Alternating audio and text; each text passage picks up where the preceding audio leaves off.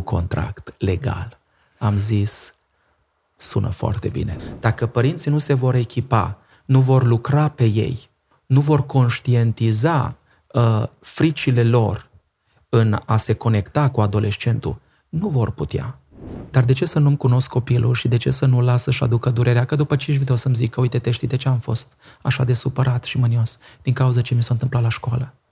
Să descopere nevoia. Care-i nevoia? Care-i singurătatea în care îmi stă copilul meu?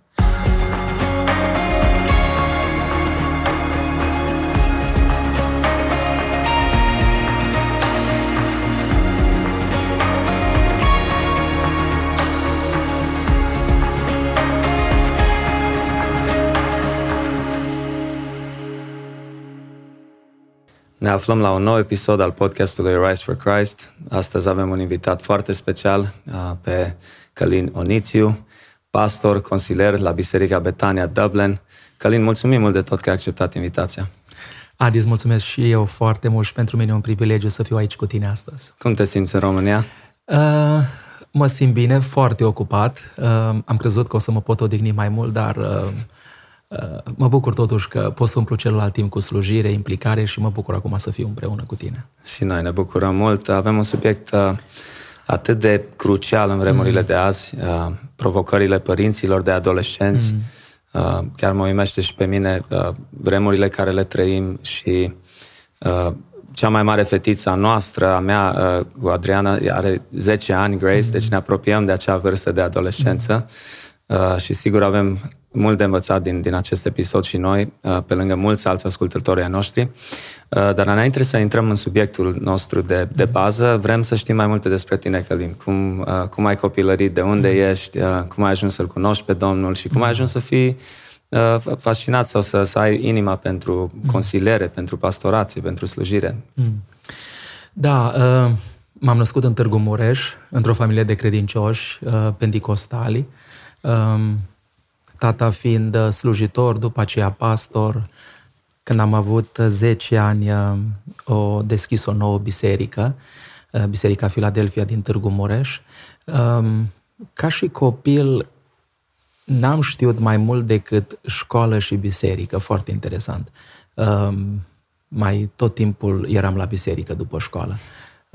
Era luni, eram la repetiții de fanfară, marți la rugăciune, miercuri repetiții de fanfară, joi studiu biblic, vineri iară mai era ceva, sâmbătă tineret. Wow, la ce instrument ai cântat? Uh, la trompetă. Așa de mult mi-a plăcut să cânt la trompetă că la un moment dat mi-aduc aminte că uh, am plecat la repetiție cu, cu cutia goală. Când am ajuns acolo, uh, am realizat că nu am trompeta, uh, da. Și am suferit și mult din cauza asta, pentru că în anii respectivi uh, copiii care umblau pe drum cu, cu cutia de instrument erau batjocoriți, erau, wow. Uh, mai ales în România, uh, nici nu făceau diferența, trompetă, vioară, așa, se uitau la tine pe drum, ziceau, mai dacă ăsta se ocupă cu muzica, uh, he's not part of us, cum ar veni, mm. adică era așa văzut puțin mai ciudat. Uh, dar muzica uh, o reprezentat uh, pentru mine un ajutor uh, și, într-un fel, o, o protecție, pentru că am fost foarte implicat. Deci cam asta a fost uh, copilăria. Uh, am avut harul ca să trăiesc în biserică, să fiu parte a bisericii uh, și la un moment dat uh, am fost pus uh, în fața unei decizii de a pleca din România. Deși contextul a fost foarte interesant, n-am avut niciun motiv ca să plec.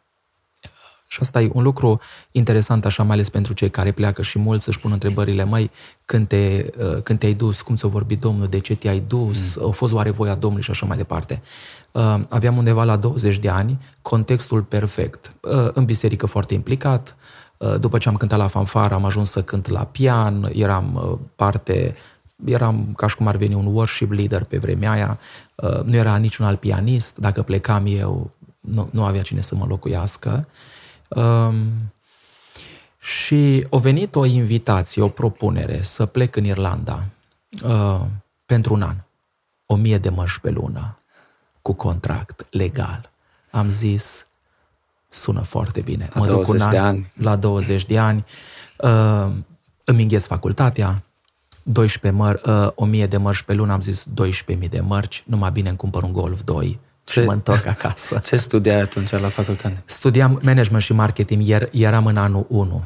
Hmm. Uh, deci, nu aveam nevoie să plec neapărat, financiar ai mei stăteau bine, dar am zis, măi, un an nu strică ca să mă duc.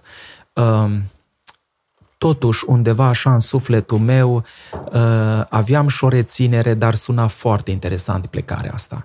Uh, ai mei nu au fost de acord, uh, în prima fază cum să fie de acord, uh, Totuși am zis și în acord cu ei am zis îmi depun actele, dacă mi iasă actele de contract, ceea ce era foarte rar în vremea respectivă, pentru că majoritatea care plecau, plecau, cum se spune, la negru uh, în țări, în țările străine. De obicei din Târgu Mureș nu, nu, nu se prea pleca. Noi eram acolo, stăteam, mm. cei din Bistrița mergeau și așa mai departe. Și au trecut câteva săptămâni și a ieșit contractul de muncă. Și atunci au fost marea cotitură, plec, nu plec. Uh, m-am rugat și Domnul și prin Duhul Sfânt uh, mi-a confirmat că să plec. Eram un tânăr așa fragil, n-am făcut nici armata, nu știam ce aia, toată ziua cu mama și cu tata, protejat, n-am știut ce o să mă aștepte, n-am știut. Uh, cu acordul părinților am plecat. În ziua de 8 martie 2001 m-am urcat pe un autocar din Târgu Mureș până Budapesta și de acolo am luat avionul. I-am făcut la mama cu mâna neștiind că va fi pentru totdeauna. Mm. Am zis după un an mă întorc și o să fie ok. Uh, și am plecat în Irlanda cu un grup de vreo 30 de români din Târgu Mureș, din care numai unul credincios. Deci am intrat într-un context uh, total diferit. Uh, m-am mutat într-o casă cu vreo șapte bărbați ah. români, unul fiind credincios, un prieten de-a meu, Luci Pop, și am început o nouă aventură acolo. Mi-a fost greu, am văzut lucruri care nu le-am mai văzut niciodată. Uh, mi-aduc aminte, uh, pot să împărtășesc aici o experiență. Mi-aduc aminte, într-o noapte am rămas acasă împreună cu prietenul, toți ceilalți au plecat la discotecă. Eu niciodată n-am fost la discotecă, n-am știut ce e aia și așa mai departe, uh, dar undeva pe la ora 11 și jumătate s-au întors toți băuți cu fete și așa mai departe și au început să facă discotecă la noi în casă, muzică, vă puteți imagina ce a fost. Eram acolo sus în cameră cu, cu prietenul meu, care și acum, el a, a ajuns uh, ipăstor în Dublin. Stăteam, nu știam ce să facem. Am rămas acolo în cameră, la un moment dat o trebuie să ieșim pentru că îi, uh, trebuia să, într-un fel sau altul, să-i ajutăm pe cei care nu mai puteau să se ajute pe ei. Mă înțelegi ce vreau ca să spun. Oricum a fost o experiență pentru mine uh, unică și atunci mi-am dat seama de harul pe care l-am avut ca și copil să fiu uh, crescut într-o familie creștină. Dar am trecut prin, prin niște faze destul de delicate, să spun, Sigur. care acum văd că m- mm, au jucat un rol în viața mea, m-au întărit și poate chiar mai mult au fost orchestrate de Dumnezeu într-un fel sau altul ca să le parcurg. Uh, am ajuns în Irlanda, uh, prima zi când am ajuns am zis unde e o biserică. Chiar am vrut să te întreb care era contextul pe atunci cu bisericile mm. de români. Și... Era o biserică atunci undeva poate până la 100-150 de români. Okay. Poate majoritatea uh, fiind acolo la negru. Țin minte când uh, m-am dus, uh, am sunat, am aflat când e primul program, am plecat. Când am ajuns acolo, frații după program, știind că am venit legal, ori venit majoritatea să-mi spună Călin, cum ai ajuns să rezolvă-ne și nouă câte un contract ca să ajungem legal, pentru că, adică să ne ajungă familia legal și așa mai departe. Uh, a fost o biserică frumoasă, o biserică care atunci îl căuta pe Domnul mod special pentru că uh, toți, într-un fel sau altul, erau cu frica în spate dacă cumva va veni garda și ne va trimite în România. Mm. Deci timpurile respective au fost timpuri destul de bune din punct de vedere spiritual. Uh, am început să mă implic în biserică pe partea de muzică, așa încet. Uh, la pian am, sau? La pian, și da. Cu vocea, și fac. cu vocea, da. Am luat un grup de tineri de acolo și am făcut un grup de închinare, ceea ce nu exista până atunci. Asta vorbim de anii 2001. Uh, și ușor am început chiar și o lucrare de tineret. Uh, ne-am grupat câțiva. Și uh, Dumnezeu a lucrat și partea asta s-a dezvoltat în biserică cu timpul. Uh,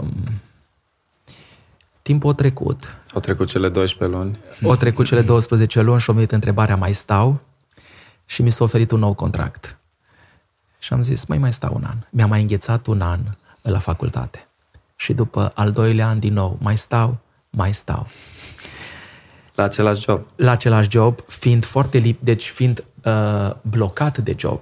Dacă vreau să stau în țară, uh, în Irlanda, trebuia să stau doar la locul ăla de muncă. Iarăși, un plan al lui ah, Dumnezeu ah, okay. interesant, uh, m-a ținut la locul de muncă, dacă nu, probabil că aș fi venit acasă, poate era altă dinamică. Dar pentru că m-am obișnuit, am văzut că lucrurile merg bine, deja uh, am intrat într-o zonă de confort și am zis, mai e bine, uite-te, se mai face un bănuț, să implicat în biserică, a fost ok. Uh, și după un timp am întâlnit-o pe Ani acolo, Ani fiind de aici din Ghiroda, uh, din județul Timiș. Hmm. A trebuit să ne întâlnim la 3000 și jumătate de kilometri, parcă 500 n-ar fi fost destul aici în România. Dumnezeu a trimis-o pe acolo, darul lui Dumnezeu pentru viața mea, sunt foarte recunoscător. Și ne-am căsătorit în uh, anul 2004 Ehm, și Dumnezeu înce- uh, o continua și o lucrat. Și undeva în anul 2010 am uh, hotărât cu alți doi colegi, uh, prieteni, să deschidem o nouă lucrare în Dublin. O lucrare fragilă la început. Am avut un mod de a intra în planul lui Dumnezeu foarte interesant. Nu am chemat pe nimeni când am început lucrarea asta. Nu am chemat pe nimeni. Și am zis, uh, vrem să fie Domnul cel care să lucreze în toate aspectele. Și lucrarea a crescut, oamenii au început să vină, s-au atașat tot mai mulți oameni. Deși slujam unei lucrări de tineret, n-a venit niciun tânăr cu noi din lucrarea respectivă. Dumnezeu ne-a întors toate planurile noastre mm. pe dos.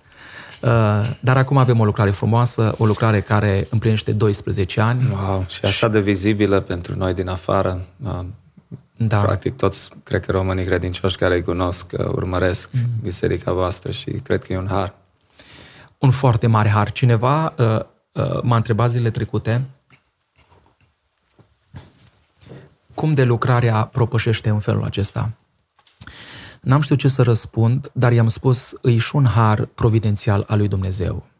Uh, faptul că suntem acolo ne-am focusat toată atenția numai pe lucrarea respectivă, adică fiind în Irlanda, ă, departe de România, am știut un singur lucru, biserică, biserică și biserică.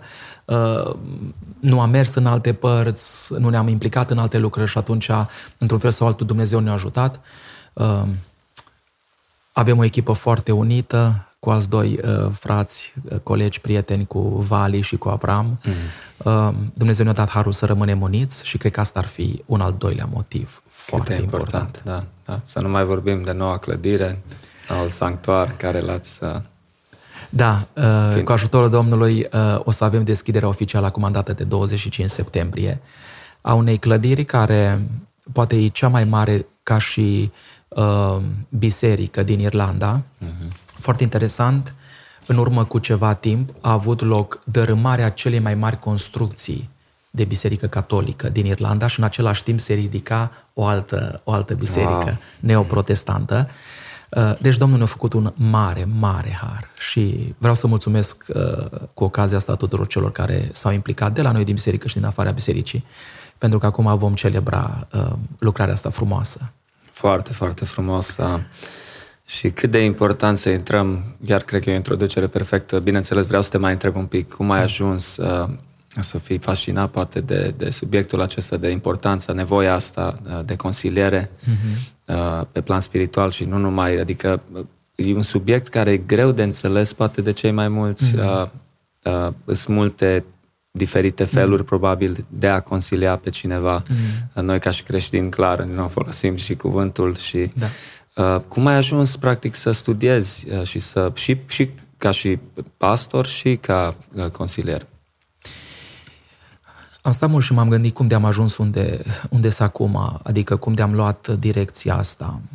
Uh, cred că au fost mai mulți factori. Unul din elementele care m-au făcut să încep să mă gândesc la o astfel de implicare a fost o observație. Am început să văd despre ce predic Adică m-am uitat un pic în spate în ultimii ani și am văzut că predicarea mea era foarte mult în jurul restaurării, vindecării, eliberării. Uh, adică găseam bucurie în a vorbi despre lucrurile astea. Adică dacă era să-mi pregătesc un mesaj sau să mă uit în scriptură, repede ochii mei se duceau în partea aia. Și exploram, citeam, um, adică îmi venea natural. Și am zis, mai interesant. Ți-a plăcut cititul de mic, uh, Călin, sau cum ai ajuns să fii așa studios, dacă pot folosi cuvântul? Aici e întrebare interesantă, pentru că am meditat mult la ea. Când am fost mic, n-am citit, nu mi-a plăcut. Wow. Dar nu știu de ce. Uh, odată crescând mare și implicându-mă, de fapt, ce vreau să spun e că eu, uh, în biserica în care am crescut, niciodată n-am slujit prin cuvânt. Am fost doar la cântare. Și mă mir acum, acum am ajuns ca să fiu în poziția asta, pentru că niciodată n-am fost folosit în România sau n-am făcut uh, partea asta de slujire. Mi-aduc aminte, uh, primul moment ca și provocare în ce privește predicarea au fost când fiind la un program de duminică în biserica inițială unde am fost în Irlanda, un frate m-a luat de pe ultima bancă și a zis, fratele Călin să vină să dea un îndemn. M-a luat Așa se întâmplă de obicei, alea sunt începuturile lui da. Vreau să spun că m-a luat transpirațiile. Și am zis, ce să spun, domnule, nu știu dacă am, avut, am avut Biblia cu mine. Oricum am fost un băiat bisericos nu lipseam de la niciun program. Dar nu m-am gândit vreodată că o să ajung să, să slujesc în partea asta. Dar în mod interesant, tatăl tău a, a slujit o, în felul da, acesta. și cu toate astea eu în biserică n-am, n-am slujit. Deci nu, da. într-un fel sau altul, n-am... Uh, nu că n-am fost uh, împins către asta. Nu știu, probabil am da. umplut un gol, partea muzicală.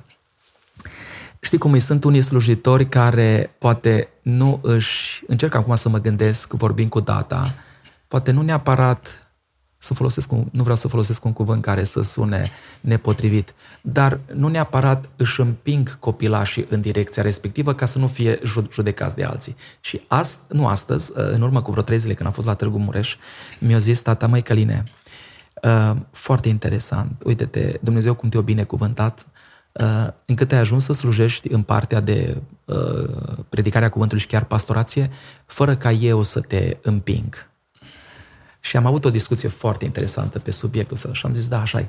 Dar revin la ce mi s-a întâmplat atunci. Mă cheamă în față fratele și nu știu dacă am mai avut Biblie cu mine. Și mi-am dus aminte de fapte 10, unde cuvântul Domnului spune că Corneliu era un om. Și am zis, mai, ce ar fi dacă la frații ăștia le zic că e important să fim oameni, hai să ne rugăm să fim niște oameni cum trebuie. Și a fost primul meu unde m-am dus în față și am zis, fraților, despre Corneliu se spune că era un om. E mare lucru să fie om. Hai să ne rugăm pentru asta. Și de acolo a început toată treaba. Și așa am ajuns ca să uh, slujesc uh, în uh, partea de pastorație și revenim la întrebarea ta. Predicând, predicând, am ajuns să predic foarte mult despre, despre lucrurile astea. Un al doilea indiciu am văzut în interacțiunile mele în grupuri. Și mai ales în, în echipa de slujire, suntem trei păstori, acum s-a lărgit puțin echipa, fiecare avem calități diferite. Eu tot timpul eram cu observații de genul, măi, cred că persoana e supărată. Uh, cred că ceva se întâmplă acolo pentru că am observat. Observam foarte repede stările oamenilor care erau supărați, care nu erau bine, care erau necăjiți. Și observând cele două dinamici, adică ceea ce predic și ceea ce mi se întâmplă în mod natural, am realizat că într-un fel sau altul am o chemare către partea asta. Asta au fost niște indicii uh, de bază. După aceea, mi-aduc aminte de un episod în care m-am rugat înaintea Domnului și uh, îmi spunea cineva, uh, o soră, uite Călin, eu vreau să mă rog ca Domnul să-ți dea un dar de înțelepciune deosebit. Și s-a rugat sora și mă sună înapoi și zice, mai nu mi-a confirmat neapărat domn, Domnul că îți, îți, uh, îți dă darul ăsta. Dar știi ce mi-a spus? Că ți-o dat darul vindecărilor. Mai când am auzit?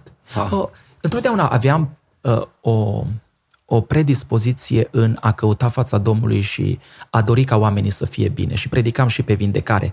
Atunci m-am gândit repede la partea fizică, deși cu siguranță și asta uh, îi parte a procesului de vindecare. Dar cu timpul mi-am dat seama că, de fapt, darul ăla de vindecare însemna și vindecarea sufletească. Absolut. Și după aceea, povestea a mers mai departe, am primit uh, odată un telefon, eram în Spania și îmi spune o soră din biserică, Căline, știu un curs de consiliere bun. Uite-te, hai cu mine să faci un cursul ăsta. consiliere, așa.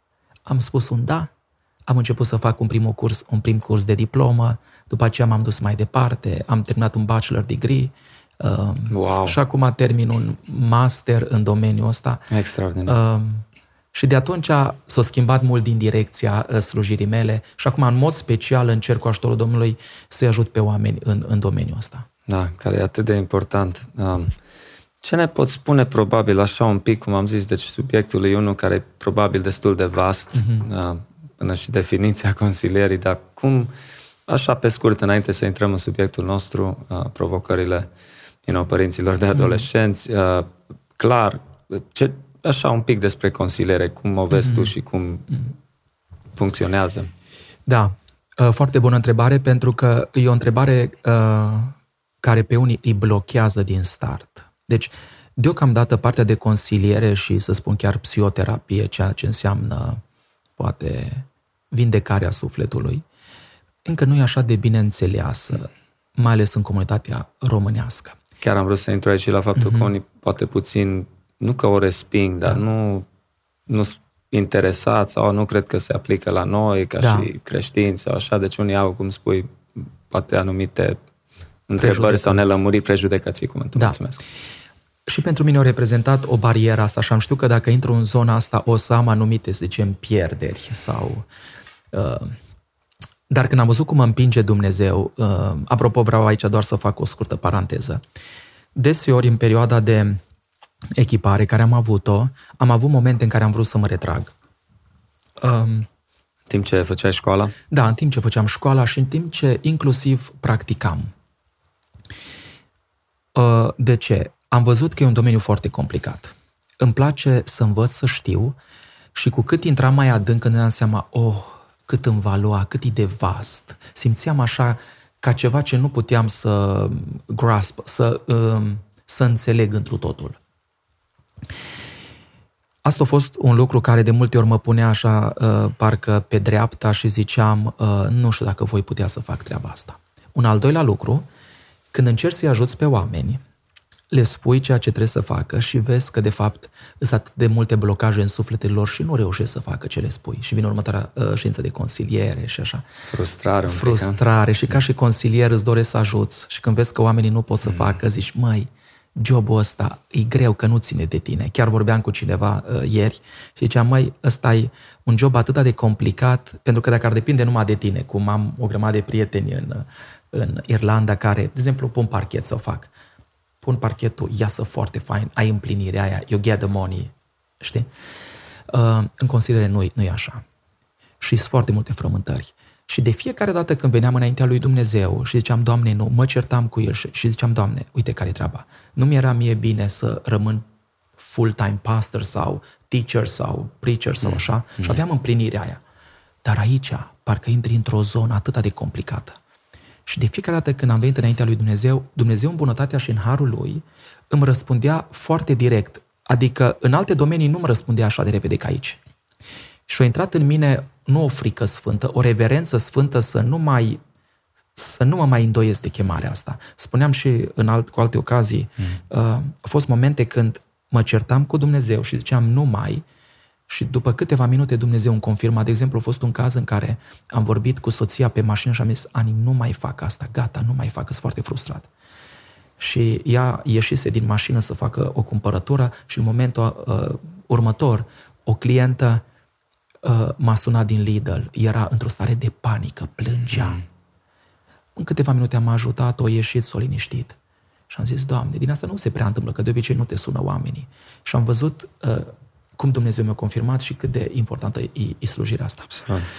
Deci partea asta de consiliere, Adi, uh, e una care sper cu timpul să poate să fie integrată de biserică tot mai mult. De fapt, dorința mea când am început uh, și prima școală, uh, m-a pus profesorul să-mi spun de ce sau care e viziunea mea cu privire la, la consiliere.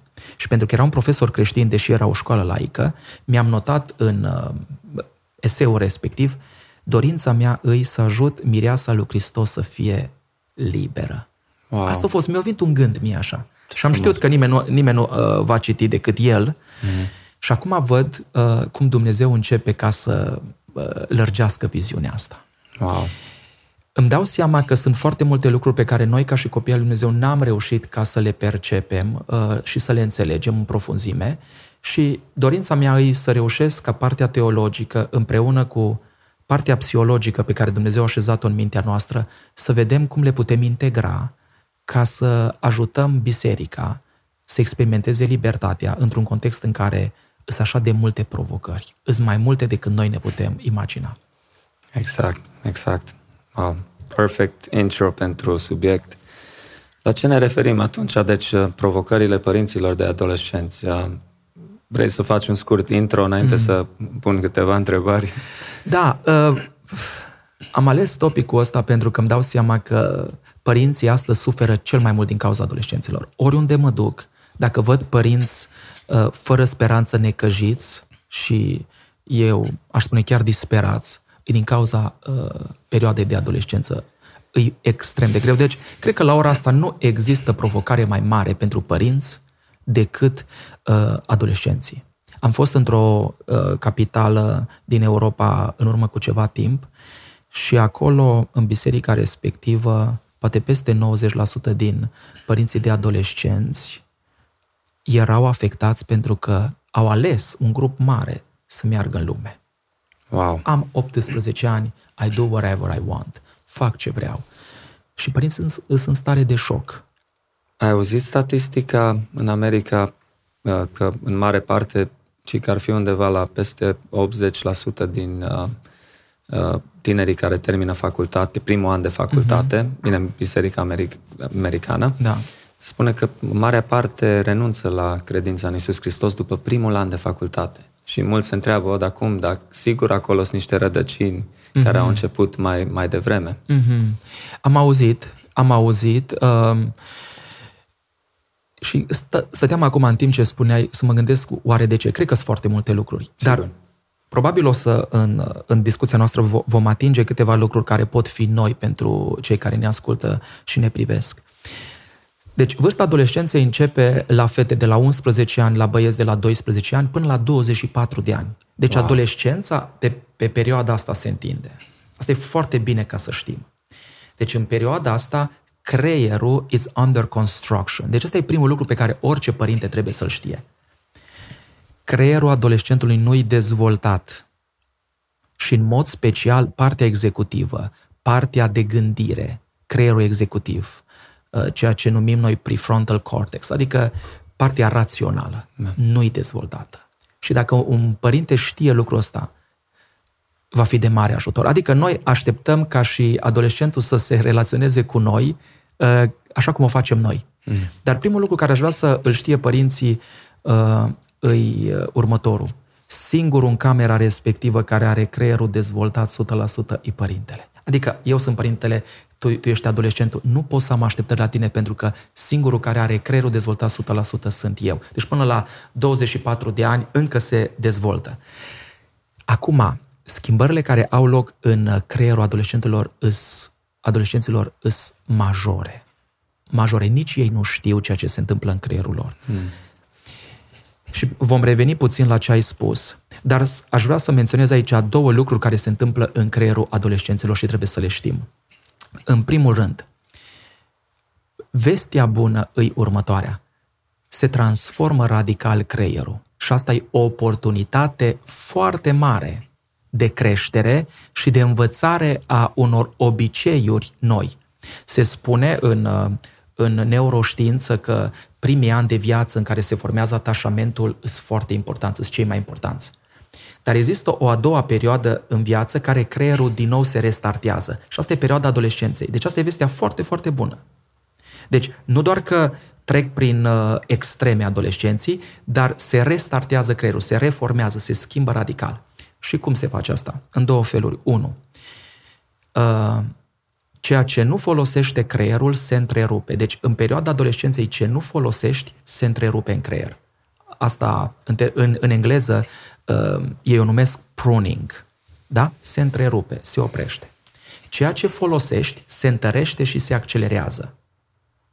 Deci imaginează-ți că adolescentul intră într-o etapă în care începe să simtă și să gândească lucruri în extremă Și nu știe de ce. Pentru că până la vârsta de 11 ani, ei gândesc simplu, gândesc în prezent, uh, totul e simplu pentru ei. Dintr-o dată, creierul ia alte funcțiuni. Anumite circuite se opresc pentru că nu folosesc, nu, nu se mai gândesc la lucruri respective, nu le mai fac, iar altele pe care le fac intră ca și cum ai intra pe autobandă. Rapid, dintr-o dată. Și adolescenții încep să reacționeze foarte diferit, părinții se uită la ei și zic, ce s-a întâmplat cu copilul meu? Da? Deci, ă, astea sunt cele două procese de bază care se întâmplă în creierul adolescentului. Acum, revenim puțin la partea de credință. Ă, o schimbare majoră în, în cele două de bază e următoarea. Adolescentul trece de la o gândire simplă, care a avut-o ca și copil, la gândire abstractă.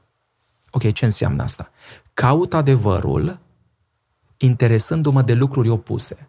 Adică există Dumnezeu, a, interesant, dar vreau să aflu și părerile altora. Gândirea abstractă îi uh, un har pe care Dumnezeu l-a pus în, în noi. Ce înseamnă gândirea abstractă? Caut adevărul căutând alte opțiuni. Doi, caut lucruri comune. Analizez. Compar.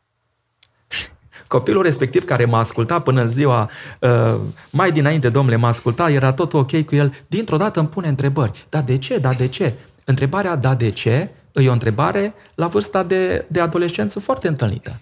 Și părinții dintr-o dată zic, măi, dar uh, își pierde credința, ce se întâmplă? Nu, copilul trece de la o gândire simplă la o gândire abstractă.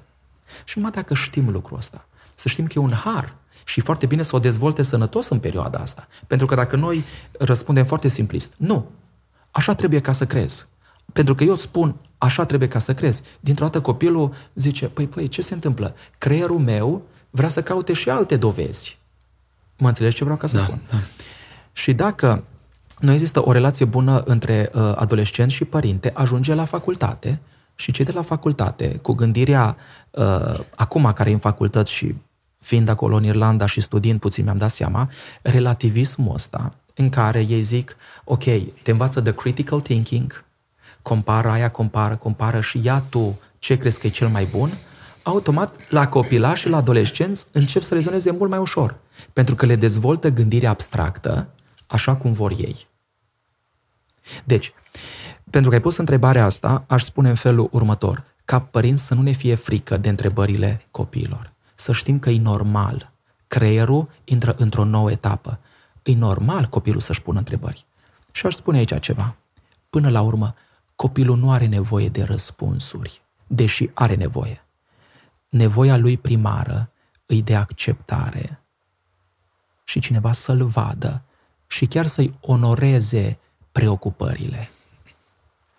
Câteodată pe copil, dacă lași pe adolescent, dacă lași să pună întrebarea, dacă îl mai întrebi pe el, tu ce părere ai? Ce crezi că zice Biblia? Ajutându-l cu întrebări, el ușor, ușor începe să facă sens. Pentru că asta e dorința creierului la vârsta asta, să facă sens. Înțelegi? Da. Deci, părinții trebuie să știe ce se întâmplă în creierul copiilor. Trebuie să știe că nu e mai etapa aia în care le pot impune adolescenților, ci să dezvoltă o relație, pentru că întotdeauna dintr-o relație sănătoasă, de acolo poate ca să, la un moment dat, să... De acolo îi ajutăm ca să înțeleagă adevărul.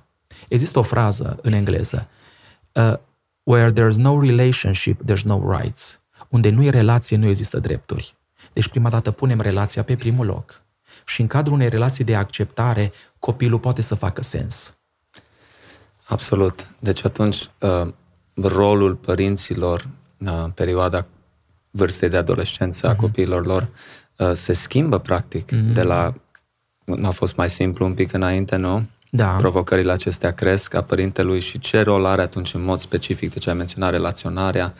Uh, eu spun și din experiența mea personală și a altora părinți, Cred că e așa provocarea părinților în general, e că noi ne așteptăm la rezultate mult mai instante, da, nu? Uh, da. Să vedem, deci uh, mă gândesc la o chestie, uh, de câte ori nu le-am, i-am spus unul din băieților mei, să nu mai își folosească tricou ca și șervețel și cred că de ani de zile îi spune și mai are momente când nu-și dă seama, așa, îl prind mm. că, știi, își folosește tricou să se șteargă când mănâncă și, și nu vine să cred, atâția ani am, da. am atenționat de atâtea ori și noi de multe ori nu vedem rezultatele, mm. uh, Călin, da. când ne-am dorit noi să da. le vedem. Da. Rodul de multe ori îl vezi mai târziu. Să știi că foarte, foarte frumos ai menționat, perioada de adolescență e o călătorie. Dacă ne-am focusat pe proces și nu pe rezultatele imediate, rezultatele următoare vor fi deosebite. Repet fraza asta. Dacă ne-am focusat pe proces și nu pe rezultatele imediate, rezultatele următoare ar fi uimitoare. De ce? Încă o dată spun. Pentru că nici adolescentul nu știe ce se întâmplă cu el. Dacă noi nu reacționăm și nu ne comportăm dintr-un loc al păcii, el internalizează că e vina lui. Da, eu cred că trebuie să existe responsabilitate în, în perioada adolescenței și toți am trecut pe acolo. Dar ceea ce uităm foarte mult îi că ceea ce traversează acum adolescenții îi o etapă pe care noi n-am traversat-o. Eu n-am avut acces la telefon decât după 20 și ceva de ani deja creierul meu era aproape dezvoltat. Și nici nu era smartphone pe atunci. Nici nu era smartphone. Țin minte că primul smartphone mi l-am luat în Irlanda și nu era decât... 2007, da, parcă. Un Nokia 3210. Mi-aduc aminte că mi-am cheltuit toți banii pe un telefon atunci. Deci, provocările sunt foarte mari și poate o să vorbim despre impactul mediei asupra creierului adolescentului. Crucială în chestia asta, da. Intrăm în el acum? Când simți Ok. Hai să, să facem legătura. Deci, se produc schimbările, părintele reacționează, copilul internalizează e vina mea, eu îți devină. Îs un uh, neastâmpărat, îs un nepocăit, îs un răzvrătit și vocea respectivă creează o durere acolo. Pentru că orice gând, e foarte important să reținem, elimină un chimical în trupul nostru. Orice gând. Mai ales vorbesc acum despre gânduri crezute elimină un chimical. Cum știm asta? Sunt testele astea de minciună, poligrafurile, da? care, um, ce se întâmplă? Omul îi pune o, o, o întrebare celui pe care vrea să-l intervieveze, așa, și îi măsoară răspunsul trupului, uh, palma, inima și așa mai departe. Dacă există stres în momentul când eu am pus întrebarea, automat se regăsește în toate părțile trupului. Deci, de ce? Pentru că el, în momentul când a auzit întrebarea, s-a stresat, și înainte ca să răspundă, trupul o reacționat. Deci orice gând afectează trupul.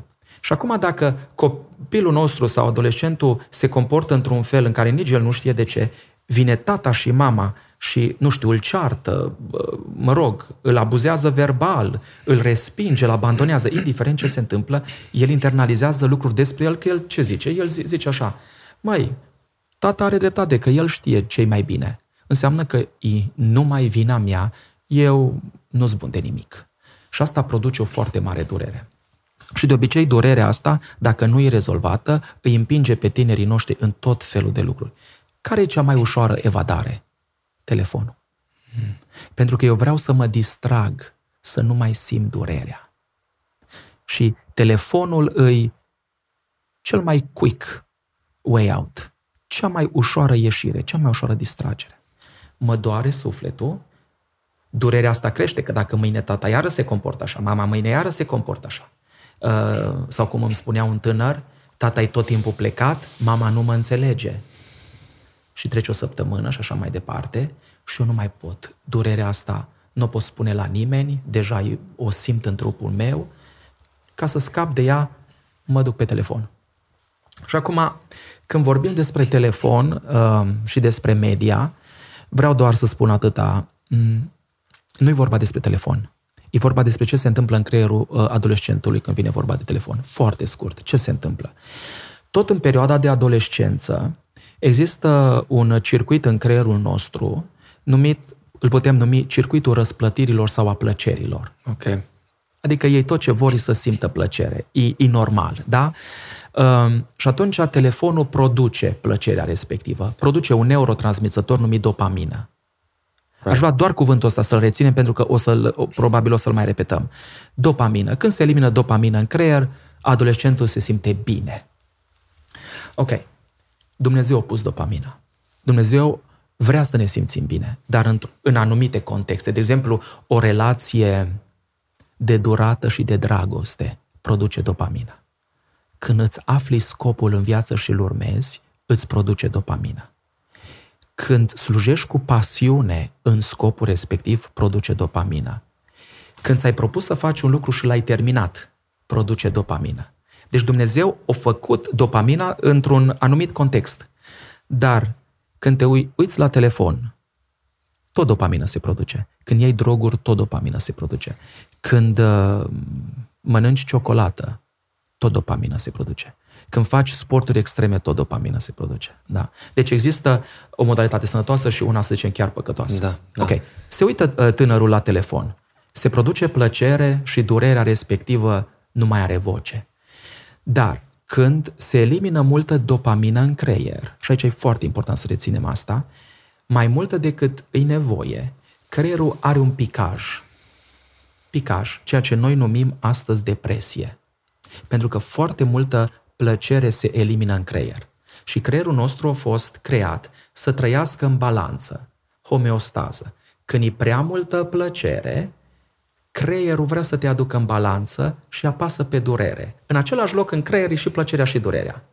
Deci noi am fost, wow. foarte important, mai ales și în punct de vedere uh, teologic, să știm că Domnul vrea să ne țină într-o stare de echilibru. Să simțim și plăcere, să simțim și durere, pentru că durerea ne motivează și, și tot timpul trebuie să fim într-o stare de echilibru. Acum, dacă folosim foarte mult telefonul, intrăm într-o stare de plăcere accentuată și atunci creierul e nevoit deodată să ne aducă înapoi într-o stare de balanță, de homeostasă.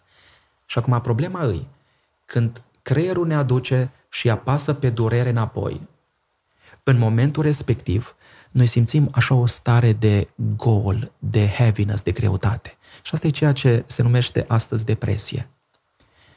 Și ca să nu simt depresia, pentru că astăzi avem tineri și adolescenți de la 9-10 ani cu depresie.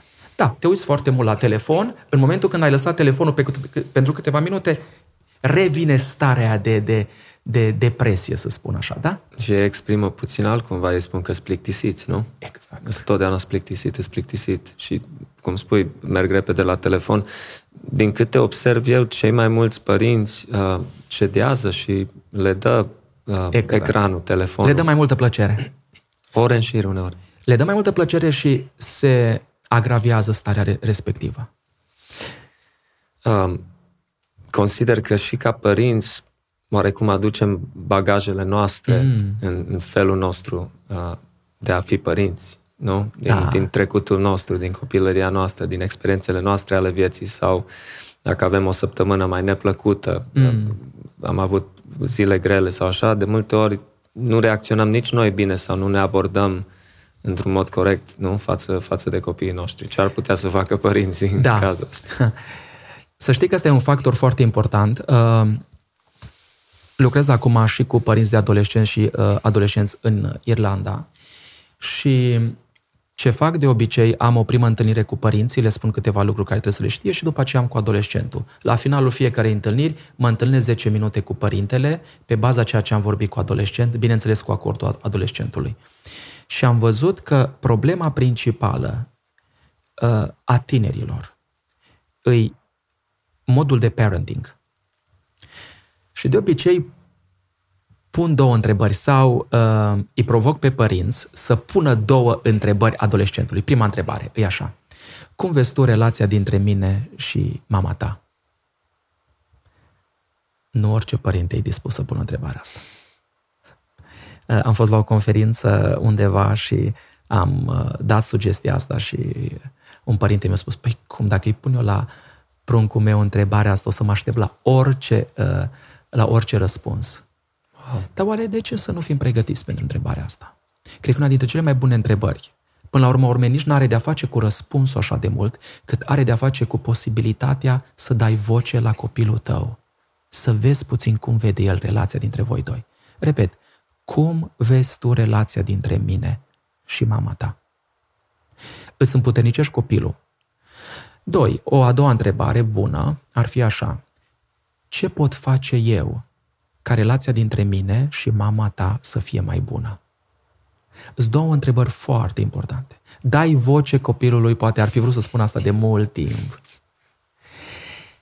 Spun asta în contextul în care un copil care avea social anxiety, un băiat, hmm.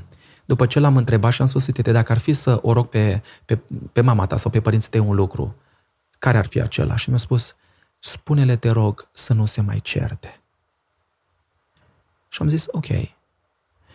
Am zis, cum te simți tu atunci când ei se ceartă? O zis, simt foarte multă mânie. Și chiar problema cu care părinții l-au adus pe băiat e că băiatul are multă mânie. Unde era rezolvarea? La părinți. Relația. Relația dintre tata și mama e grădina în care crește copilașul. Dacă pe părinții îi ajutăm ca să, ă, să țină grădina asta curată, frumoasă, multe din problemele copiilor și adolescenților se rezolvă. Deci, dacă ar fi să dăm o soluție aici, aș spune că relația dintre părinți e poate una vitală. Absolut.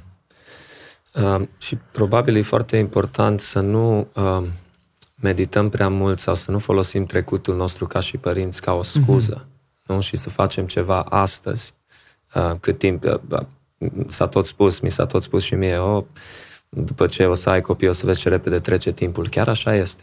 Nu vine să cred cum au trecut ultimii 10 ani de când am, ne-a dăruit-o Domnul pe prima noastră fetiță, pe Grace. Mm-hmm. Au zburat ani și timpul mm-hmm. ăsta este mm-hmm. foarte limitat și trebuie să facem ceva astăzi, nu mâine. Dar cred că foarte mulți uh, părinți, Călin, își propun, da, mâine, da, da săptămâna viitoare o să, o să mă ocup mai mult de familie, de copii, de nevoile mhm. astea, mm-hmm. de provocările care le am ca și părinte mm-hmm. de adolescent, mm-hmm. dar poate cei mai mulți nu ajung uh, să se disciplineze, dacă pot folosi cuvântul da. ăsta, în a face ceva mai mult. Cum ar putea să abordăm subiectul ăsta un pic? Cred că motivul pentru care un părinte nu face îi pentru că îi frică de interacțiunea cu copilul pentru că, uite, aici aș vrea să spun ceva. Uh, părintele nu intră, în, nu, nu intră deep, adânc în relația cu adolescentul, pentru că adolescentul se comportă într-un fel care părintelui uh, îi provoacă niște stări, să spun așa foarte simplu, da? Și aș vrea aici să spun uh, în felul următor. Dacă în familia în care eu am crescut mânia nu a fost acceptată și am zis mânia e ceva rău din start, în momentul când copilul meu se mânie, eu atunci nu mai pot, nu mai pot să mă relaționez cu el dintr-un loc al păcii.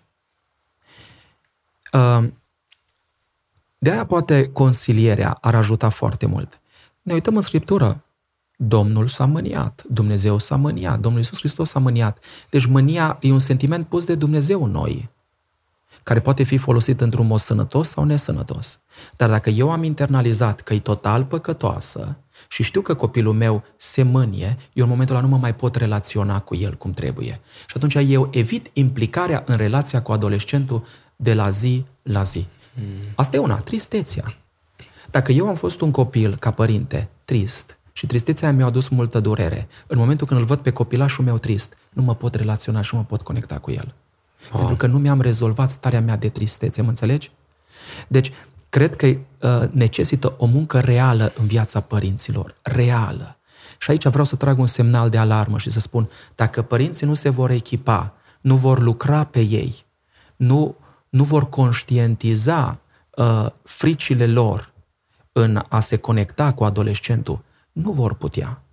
Aici ai nevoie de muncă profundă. Adică eu să pot să stau, uh, cred că îți spuneam înainte de interviu, cel mai benefic lucru pe care îl poate face un părinte îi să fie ok că copilul lui e mânios în prezența lui.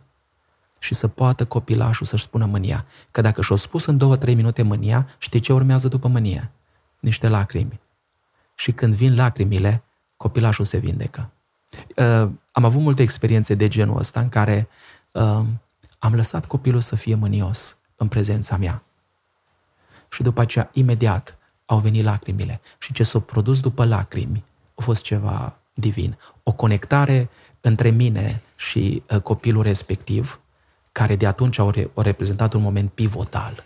Wow, o, a produs o eliberare în, în inima O eliberare, lui. o conectare, o dragoste. Da. Uh, e o muncă grea asta. Eu știu părinți care nici nu vor să audă de o reacție a copilului într-un fel sau altul.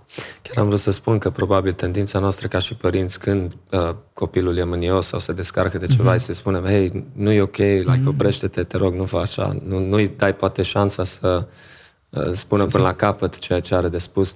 O altă problemă majoră, consider eu, că în, în special în neamul nostru românesc, mm-hmm. sau dacă pot spune așa, uh, suntem un popor uh, da, dacă pot numi cuvântul așa, mai mândru.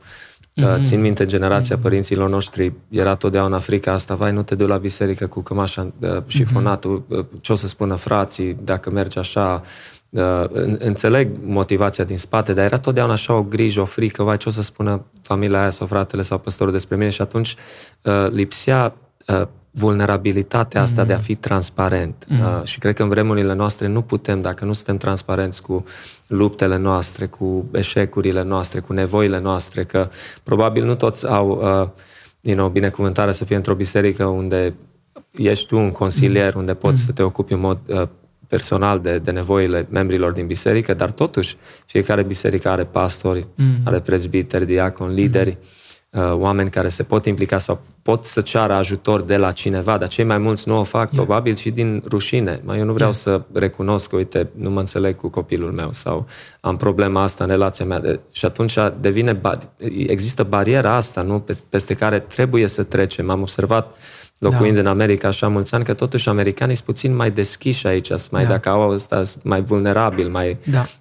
cer, apelează pentru ajutor, dar noi românii foarte greu ajungem. De multe ori când se ajunge poate la consiliere, uneori, din da. păcate, da. cred că poate și prea târziu în unele cazuri. Așa e foarte, foarte bine spus și la fel se întâmplă și în Irlanda. Am văzut uh, câteodată mai ușor lucrez cu irlandezii decât cu românii. Și ai menționat foarte frumos partea asta de vulnerabilitate, cheia. De fapt, trebuie să știm ceva. Uh, adolescentul, în perioada, uh, de, uh, în perioada lui de creștere, apreciază enorm de mult sinceritatea și vulnerabilitatea. Deci noi, ca și părinți, trebuie să știm, ok, sunt anumite lucruri delicate care se întâmplă în creierul adolescentului, dar tot creierul de adolescent apreciază și e atras de vulnerabilitate și sinceritate. Și atunci, de ce să nu mm. fim noi Uh, părinții foarte vulnerabili. Nu există intimitate fără vulnerabilitate. Nu există. Ce poate să facă un părinte e să zică, ok, uite, când ai trecut tu, am trecut și eu pe aici. Și mie mi-a fost foarte greu. Și poate să împărtășim puțin, puțin din greutatea respectivă. Îl atrage pe adolescent. Știi de ce?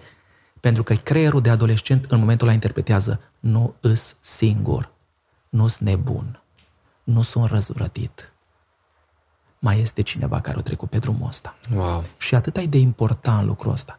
Pentru că aș vrea să spun o frază, uh, poate unul dintre cei mai renumiți uh, psihiatri și neurologi la ora asta din lume îi Daniel Siegel. El are o, uh, poate una dintre cele mai uh, recunoscute, uh, uh, cum să zic eu, uh, lucrări științifice pe baza creierului și a dereglărilor mentale. Și el a spus în felul următor.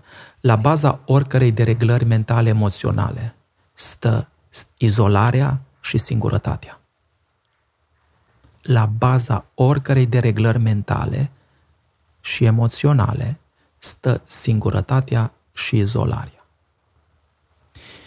Când un copil se simte singur și nevăzut în casa noastră, în momentul ăla dezvoltă tot felul de dereglări. Și când zic singur și nevăzut, nu spun că nu are blogii care vrea, că poate tata îi cumpără și telefonul pe care îl vrea. Se simte singur pentru că nu știe nimeni ce se întâmplă în sufletul lui și nici nu poate ca să spună. Pentru că dacă va spune, poate va fi pedepsit, poate va fi neînțeles și aia provoacă mai multă durere. Înțelegi vulnerabilitatea până unde trebuie să meargă. Dar în momentul când copilul are voce să spună ce are nevoie, în momentul ăla e vindecător. Nu degeaba spune Scriptura, mărturisiți-vă unii altora păcatele și veți fi vindecați. A mărturisi um, în ebraică spune, a, a, înseamnă a spune ceea ce există. Noi ne mărturisim păcatele, dar noi și mărturisim pe Hristos. Deci să spui ceea ce există. Și aș vrea acum, uh, dacă îmi permiți, să citesc câteva câteva nevoi sau câteva uh, stări pe care le poate simți un adolescent, 17, uh, și poate părinții, dacă le vor asculta, să fie atente la ele. Nevoia de a fi văzut, nevoia de siguranță, nevoia de protecție, nevoia de compasiune, uh, nevoia de a nu continua ca cineva să facă ceea ce vrei sau poți tu să faci. Sunt părinți care lasă că fac eu, lasă că fac eu, lasă că fac eu. Da? Și copilul uh, adună multă durere și frustrare. Nevoia de reasigurare că nu-i vina ta. Dacă băiatul care consumă drog, de fapt, zice, nu mai vreau să fiu, nu mai vreau să simt durerea, că e vina mea, de aia mă duc în droguri. Deci ce vreau să zic așa? Drogurile, telefonul, tot ceea ce uh, în exces, păcatul, de fapt îi un creative adjustment, e un fel de caut să fac altceva numai ca să nu mai simt durerea asta, nevoia asta. Mă înțelegi? Mergem mai departe. Nevoia de un timp de calitate cu cineva pe care iubești. Dacă nevoia copilului meu care, nu știu, se ceartă tot timpul, e mânios tot timpul, e de fapt un timp de calitate 100% cu unul din părinți. L-ai făcut lucrul respectiv, dintr-o dată starea aia se liniștește. Nevoia de a te simți că contezi pentru cineva. Nevoia că cineva, ca cineva să observe frica ce o ai, căci tu nu o poți verbaliza. Să ai o frică care să-ți fie frică să o spui. Și părintele să stea, să stea cu tine și poate să te ajute să observe cu ajutorul Duhului Sfânt, poate să zică, uite-te, cred că ție ți frică să fii, să fii cu mai mulți prieteni, să, nu știu, să vorbești uh, când toți îți de față și dintr-o dată să pui tu cuvinte la frica respectivă și el să zică, da. Și atunci poți să-l întrebi, auzi, poți să-mi spui un pic mai mult despre frica asta? Și dintr-o dată, nevoia respectivă începe să fie adusă la lumină și cineva care e prezent cu tine să stea acolo și să, de fapt să vezi că nu is not a big deal, dar cineva te-a auzit. Uh, frica ca cineva, ca cineva, ca cineva să te încurajeze uh, ca să iei decizii. Deci să știi că cineva totuși e acolo și te încurajează. Nevoia de a fi înțeles, nevoia de a fi auzit, de a fi acceptat, nevoia ca să înțelegi contextul. De ce se întâmplă lucrurile astea? Da, există un scandal în casă și tu stai acolo și te gândești, oare de ce tata și cu mama nu se înțeleg? Oare, oare de ce?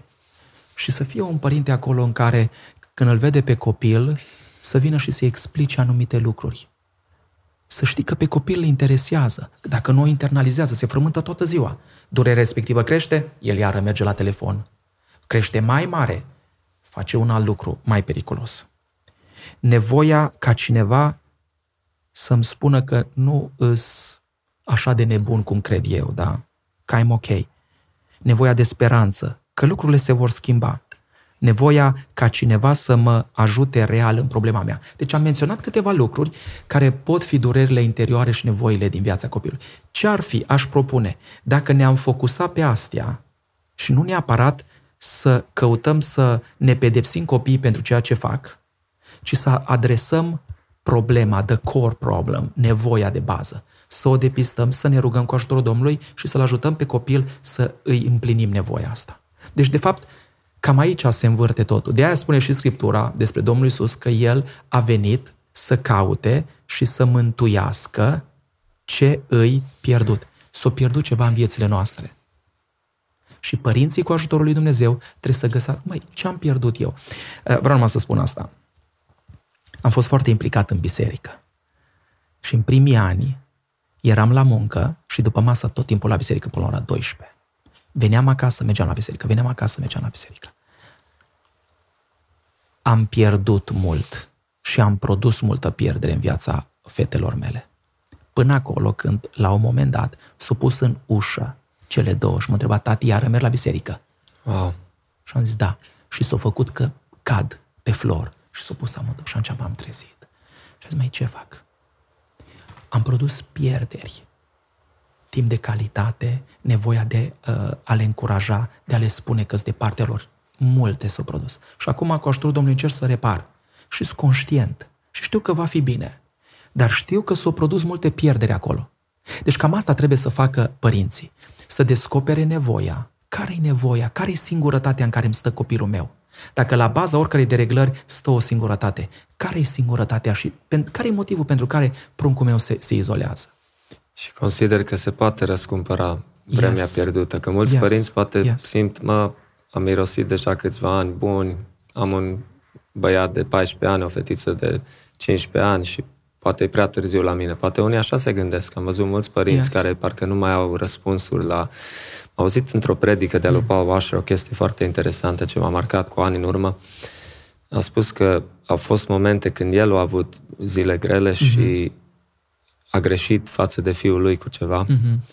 și a spus că l-am luat lângă mine și am spus foarte clar, fiule, te rog să mă ierți, mm am păcătuit împotriva ta, uh-huh. făcând asta, asta, le-a explicat ce a făcut și împotriva lui Dumnezeu și te rog, uh-huh. vreau să mă ierți. Uh-huh. Și a spus, spunându-i asta fiului meu, i-am arătat că și eu, ca și el, sunt un om cu mare nevoie de Harul lui Dumnezeu, de iertarea lui Hristos și că încă am nevoie de Evanghelia lui Hristos și acum, la vârsta mea, chiar dacă umblu cu, cu Domnul de mai mulți ani. Uh-huh. Uh, cred că e așa de important uh, să avem vulnerabilitatea asta mm. cu copiii, să nu fim poate părinții aceia care noi cumva noi nu, nu ne arătăm că noi greșim, totdeauna noi trebuie să rămânem în picioare, pentru că un, unii părinți consideră că e o slăbiciune mm-hmm. dacă faci lucrul ăsta față de copil și că he's gonna take advantage of that. Yes. Să știi că așa îi. Și asta totuși dintr-o lipsă de înțelegere uh, profundă a Scripturii. Vreau să fac aici o afirmație. Dumnezeul nostru e un Dumnezeu vulnerabil. Când am spus-o asta, mulți au ridicat. Cum adică? Când noi înțelegem vulnerabilitatea uh, în sens negativ. Ok, ce înseamnă a fi vulnerabil? A fi vulnerabil înseamnă a te deschide cu riscul să fii rănit și respins, sau respins și rănit. Cam asta e vulnerabilitatea. Dumnezeu când ne-a creat pe noi, ne-a creat cu riscul să-L respingem și să-L rănim. Dar cu toate astea ne-a creat. Dai seama ce inimă o avut Dumnezeu. L-a creat pe Adam și pe Eva cu riscul ca să întoarcă spatele și să-l rănească. Și așa au și făcut Adam și Eva. Domnul Iisus Hristos a fost poate cea mai vulnerabilă persoană. O venit pe pământ cu riscul să fie rănit și respins. Și așa au și fost. Respins de toți. În grădina Ghețiman, Domnul Iisus s-a deschis cu privire la starea lui interioară și ăștia au adormit. Și au fost din nou răniți și respins de ei. Și cu toate astea nu au renunțat. Wow. Pentru că nu există relație fără vulnerabilitate. Și Dumnezeu ne-a creat ca să fim într-o relație cu El. Și asta trebuie să știe și părinții. Da, poate pruncul meu, copilul meu, dacă mă voi deschide, nu știu cum va interpreta în prima fază. Dar n-am auzit niciodată un adolescent care să zică, după ce și-a revenit, că faptul că taică s-o s-o deschis sau mai că s-a s-o deschis a fost un factor negativ din potrivă. Ale au fost momentele cheie. Și asta trebuie să învețe părinții, exact cum ai accentuat, cel puțin de la noi din comunitatea română, să fie vulnerabil și să aibă o conectare cu copiilor. Asta e cheia. Dacă ar fi să tragem o concluzie, asta îi cheia. În intimitate și în vulnerabilitate, acolo se produce vindecarea. Absolut. Uh, pentru cei dintre noi care avem mai mulți copii. Mm. Eu și Adrian avem patru copilași. Uneori e destul de greu să avem timp individual mm-hmm. cu ei pe rând, dar asta e provocarea noastră, asta încercăm să facem foarte mult. Crezi că e eficient uh, pentru părinți care au mai mult decât un copil, 2, 3, 4, mm-hmm. mai mulți, uh, să-și facă cumva timp și mama și tata să, să petreacă timp individual cu fiecare copil. Fie că ieși la un suc cu ei, fie că mhm. mergi la o plimbare, fie că ieși afară și petreci numai tu cu el sau ia timp. Crezi că e eficient și important acest lucru, Călin? Cred că e foarte eficient și foarte important și cred că înainte ca să petrecem timpul trebuie să ne cunoaștem copilul. Deci îți doi, îți doi pași caut să mi-l cunosc și după aceea am petrec timp cu el. Deci nu pot cu fiecare copil să vorbesc la fel. Uh, aici menționez ceva, uh, voi știți și cred că se știe cartea lui Gary Chapman, cele cinci limbaje ale dragostei. Haide măcar să ne cunoaștem limbajul copilului nostru. De exemplu, fetița mea cea mare, dacă îi dau un hog, aproape că totul s-a rezolvat. Mă duc la cealaltă mică, ea nu are nevoie de hoguri. Are nevoie de atenția mea 100% timp de calitate. Mi-a zis, tati, când tu îmi dai atenție, primesc energie. Wow, o comunicat asta. O comunicat și am zis, wow! Și atunci, nu-i destul numai să stau cu el, trebuie să știu cum să stau. Trebuie să ne facem timp. Și aș vrea să nu ne stresăm prea mult, pentru că putem cădea în, uh, într-o extremă în care eu am căzut. Le-am dat tot timpul. Și asta nu-i deloc benefic, pentru că atunci când le dai tot timpul, nu mai au uh, limite. Deci, fă un timp. Zici, mai, uh, au irlandezii uh, un lucru fain. Îl numesc couch time. Timpul nostru uh, de poveste pe canapia, da? Și copilul știe, de la ora 7 la ora 8 îi timpul ăsta, numai noi doi. Sau 7, 7 jumate. Și atunci nu te bate la cap toată ziua, știe că îl are, își pregătește întrebările pentru atunci și așa dezvoltă două lucruri. Știe că tata o să fie acolo și are dragoste, dar are și limite. Și astea două trebuie să meargă mână în mână. Wow. Harul cu adevărul. Tot timpul trebuie să meargă mână în mână. Sunt părinți care tot timpul sunt peste copilașilor și atunci copilașilor devin foarte slabi și dependenți. Deci trebuie să le balansăm. Dar cred că e un, uh, un lucru foarte bun ca să ne facem timp și încă atât. Timpul ăsta, cum știm că e de calitate? În momentul când copilul se deschide și pot spune până acolo încât chiar să arate stările lui emoționale. Atunci știm că a fost un timp foarte bun de calitate. Și probabil trebuie muncit aici, să nu ne așteptăm poate la rezultate, să se deschide copilul la primele da. trei întâlniri personale. Poate durează un pic mai mult în funcție de da. rănile care poate s-au produs acolo. Mm. Hai să, uh, da, așa e. Un alt lucru care se întâmplă în creierul adolescentului ur- următorul. Nu știu dacă voi ați auzit fraza ce te uiți la mine așa? Nu știu, sau dacă n-ați auzit-o, poate că o să auziți. De ce? Pentru că adolescentul la vârsta asta e foarte sensibil la uh, față, la modul cum uh, interacționăm non-verbal cu el. Se spune că doar 7% e comunicarea prin cuvinte și 90%, 93% non-verbală. Incredibil. Acum e foarte important asta. Că dacă un părinte comunică ceva pe o anumită tonalitate, copilul nu primește, e confuz. Deci noi, noi nu putem transmite un mesaj verbal și un cu totul alt mesaj non-verbal. Și ăsta non-verbal de unde vine? Îs, îs stresat, îs mânios, am avut probleme și atunci copilașul percepe două lucruri și partea importantă e că o percepe asta la altă non-verbală, că asta e adevărată. S-a făcut un studiu uh, pe mai mulți adolescenți și li s-au prezentat mai multe uh, expresii faciale. Uh, bucurie, tristețe, mânie și o față neutră. 50% dintre ei nu au putut să depisteze corect uh, expresia feței. Pentru că la adolescenți, datorită activității foarte intense din creier, mai ales pe partea emoțională, nu poate să distingă. De exemplu, tu te poți uita la mine neutru și eu să interpretez că ești mânios pe mine. Da? Acum, ce responsabilitate au părinții? Tu îți dai seama cum trebuie să fiu eu ca și părinte, de degajat și de liniștit și de plin de bucurie, când îi transmit un mesaj ca să mă înțeleagă. Păi eu, eu îi spun, auzi, te iubesc și îi dau cu totul alt mesaj. Acum, cât de pregătiți trebuie să fim noi? Și asta în contextul în care bucuria pe față îi cheia pentru reducerea stresului, anxietății. Când cineva e bucuros să fie cu tine, uh, îți scap de toate poverile. Și, și există muncă științifică pe partea asta. Părintele trebuie să fie bucuros să fie cu adolescentul. Deci aici e foarte, foarte important la timpul de calitate, nu doar ce vorbim. Cum suntem noi? Cum suntem noi în prezența copilului? Ochii, expresia feței și tonalitatea e ceea ce copilul primește în inima lui ca adevăr. Dacă cum stai tu acum și mă asculți pe mine foarte atent, eu pot percepe că ești cu mine acum prezent. Și asta trebuie copiii să, ă, și nu, în mod special părinții să înțeleagă. Cu atât mai mult cu cât adolescentul nici nu te poate înțelege bine 100% pentru că creierul e foarte activ. Cu atât mai mult eu ca părinte trebuie să fiu prezent, liniștit și bucuros cu copilul meu. Wow. Asta e foarte important ca să se știe. Da, da, absolut. Uh, mai sunt și alte pericole care ar trebui să le știe părinții în vârsta adolescenței?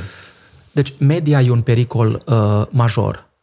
Partea cu eliminarea de dopamină și după aceea consecința ca depresie, trebuie să o știe fiecare părinte. Uh, copii, poate, da. Scuze că te întreb, poate nu e ușor să depisteze uh, unele din, cel puțin poate depresia sau așa, poate nici mm-hmm. ei n-au experiență. Da. Uh, de a, dar continuă, scuze că te întreb. Deci partea de depresie, uh, cum se poate observa?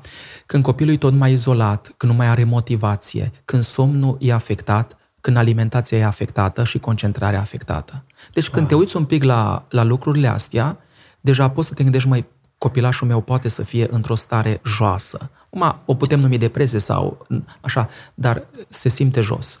Deci asta e una. Uh, jocurile video vin exact la fel. Foarte, foarte important. Și aici de ce? Ce trebuie să știe părinții? Creierul adolescentului, încă două lucruri. Da. Creierul da. adolescentului are un nivel mai jos decât adulții de dopamină, de plăcere.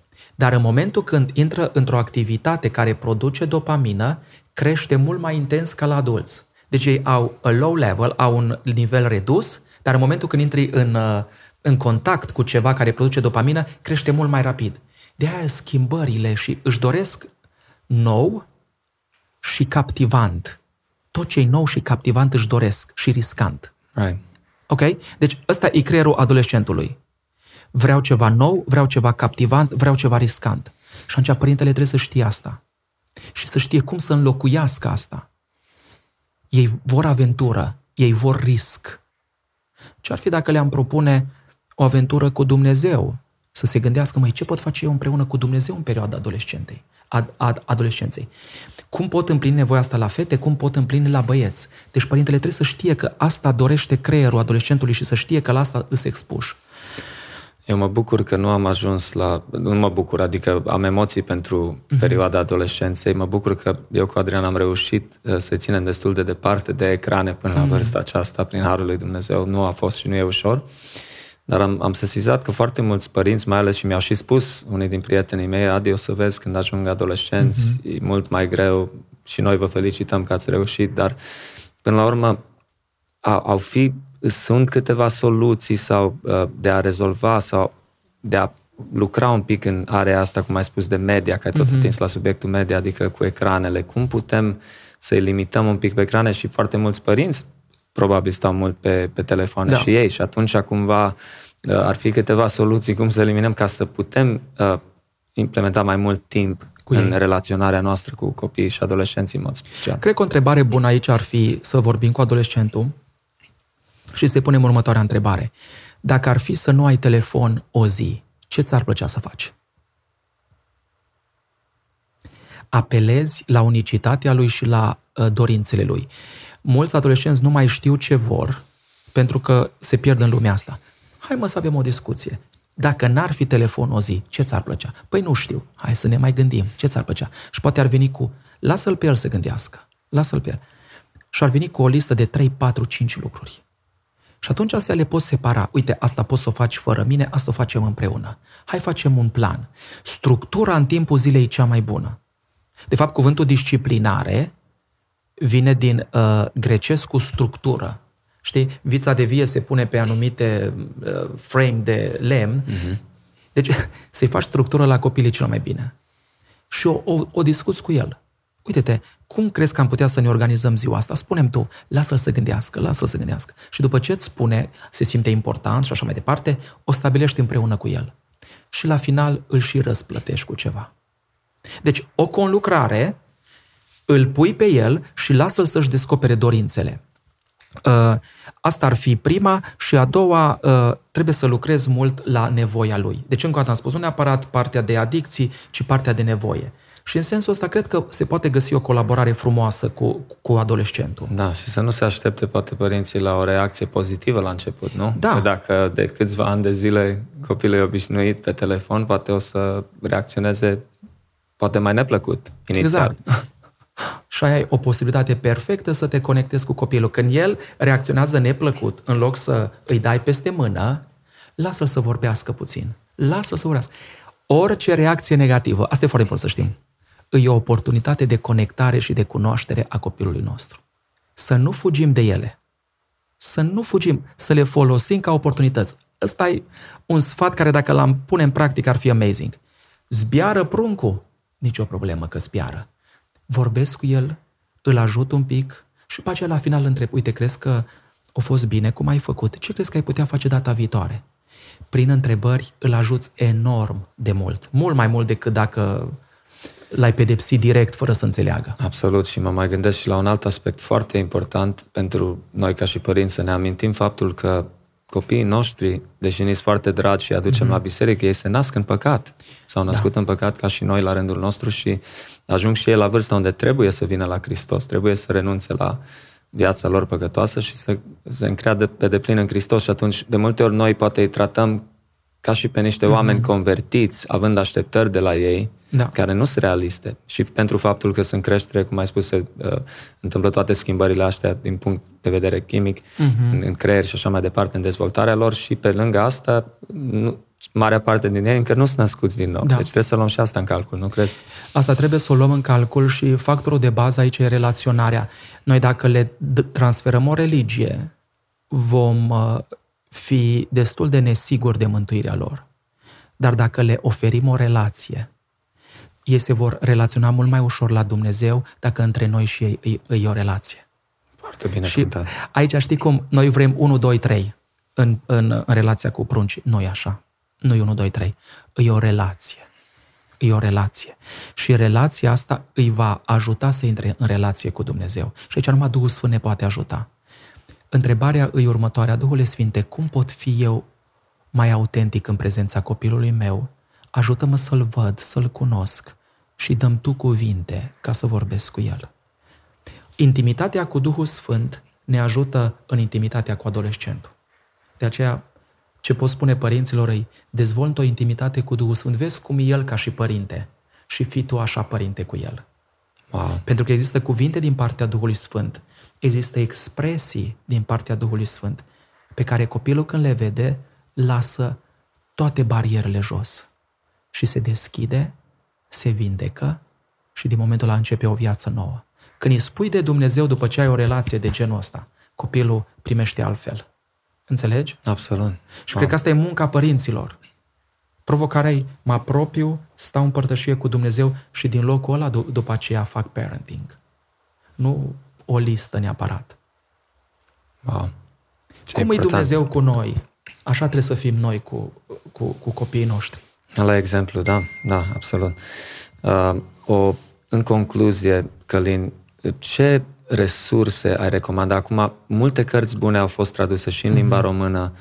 Uh, vedem că uh, acum e și greu uneori să alegi dintre resursele care le avem la îndemână, da. nu? Pentru că sunt așa de multe, dar practic da. Uh, a, a, sunt poate câteva cărți sau unde a putea începe unii părinți care mm își doresc mult să, să facă mai mult uh, ca și părinți pentru adolescenți în perioada asta. Da, e atât de greu să recomanzi uh, resurse, că poate fiecare resursă are, are plusuri și minusuri. Știu uh, autorul uh, Paul Tripp, Paul David Tripp, cred da, că îl cheamă, da. îi, îi, îi foarte bun pe parte biblică, foarte bun.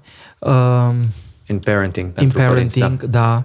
da. Uh, cred că cele cinci limbaje, cred că ale adolescenților de al lui Gary Chapman, uh-huh le-aș recomanda, acum nu am în nume uh, ceva neapărat, dar le-aș recomanda puțin studiu pe, uh, pe creierul adolescentului, foarte, foarte important. Okay. Am spus câteva lucruri, dar uh, Mie acum, mi-e mult mai ușor când văd că un copil reacționează nervos, pentru că știu ce se întâmplă în căpușorul lui. Și mult mai ușor pot să stau în prezența lui și să nu mă agit și să stau într-un loc al păcii și atunci se liniștește și el. Se pare că orice emoție în 90 de secunde urcă și coboară. Dacă am atâta răbdare puțin, copilul se liniștește. Da? Deci asta e o, o, un lucru care ajută. Dar dacă Domnul mă va ajuta, uh, o să încerc să le pun toate astea cap la cap și chiar să fac un curs pentru adolescenți. Și poate asta poate fi o nouă resursă pentru, pentru părinți, uh, încercând să aducem partea psihologică, partea teologică și să oferim câteva modalități. Absolut. Foarte fain. Mulțumim așa de mult pentru timpul tău, Călin, și pentru acest episod. Știu că, practic, am spart puțin gheața, cred că e un subiect ah. care nu e atât de, de vast, dar, dar așa de crucial și de important. Uh, mm-hmm. Să nu fim părinții aceia care uh, ne simțim amenințați sau mm. jigniți când copiii noștri reacționează poate într-un mod negativ. Ce, chiar rămân cu asta de la, mm. de la mm. episodul acesta, cum ai spus, să nu ne șocheze, să nu ne deruteze când sunt nervoși, mânioși, să-i lăsăm Yeah. să se descarce și că chiar e o oportunitate ca noi să-i cunoaștem mai bine pe ei. Wow! Ce vreau să spun aici în final e, de multe ori uh, reacția copiilor noștri, mânia, vine din dureri de ale lor care poate le au la școală. Și se mânie acasă și poate nu au de-a, de-a face cu noi. Dar de ce să nu-mi cunosc copilul și de ce să nu lasă să aducă durerea? Că după 5 minute o să-mi zică, uite, te știi de ce am fost așa de supărat și mânios? Din cauza ce mi s-a întâmplat la școală. Și noi, ca părinți, trebuie să știm să-i ajutăm să se deschidă cu privire la problema de bază, nu neapărat la reacție. Și asta e cel mai important ca să facem. Absolut. Și relaționând uh, consecvent cu ei sau să spunem da. săptămânal, putem să aflăm dacă uh, tre- trec prin bullying la Yes. școală, dacă copiii își bat joc de ei, dacă cineva se comportă urât cu ei. Așa aflăm că de multe ori poate îi țin Exact. înăuntru lor nu și nu spun lucrurile acestea dacă nu facem efortul ăsta. Reacțiile lor sunt cele mai bune uh, poduri de conectare cu ei. De acolo aflăm informații și îi ajutăm. Absolut. Mulțumim încă o dată, Călin. mare Dumnezeu drag. să-ți dea mult har în slujirea pe care o faci și multă putere și înțelepciune că este multă nevoie de, de, a- de această slujire.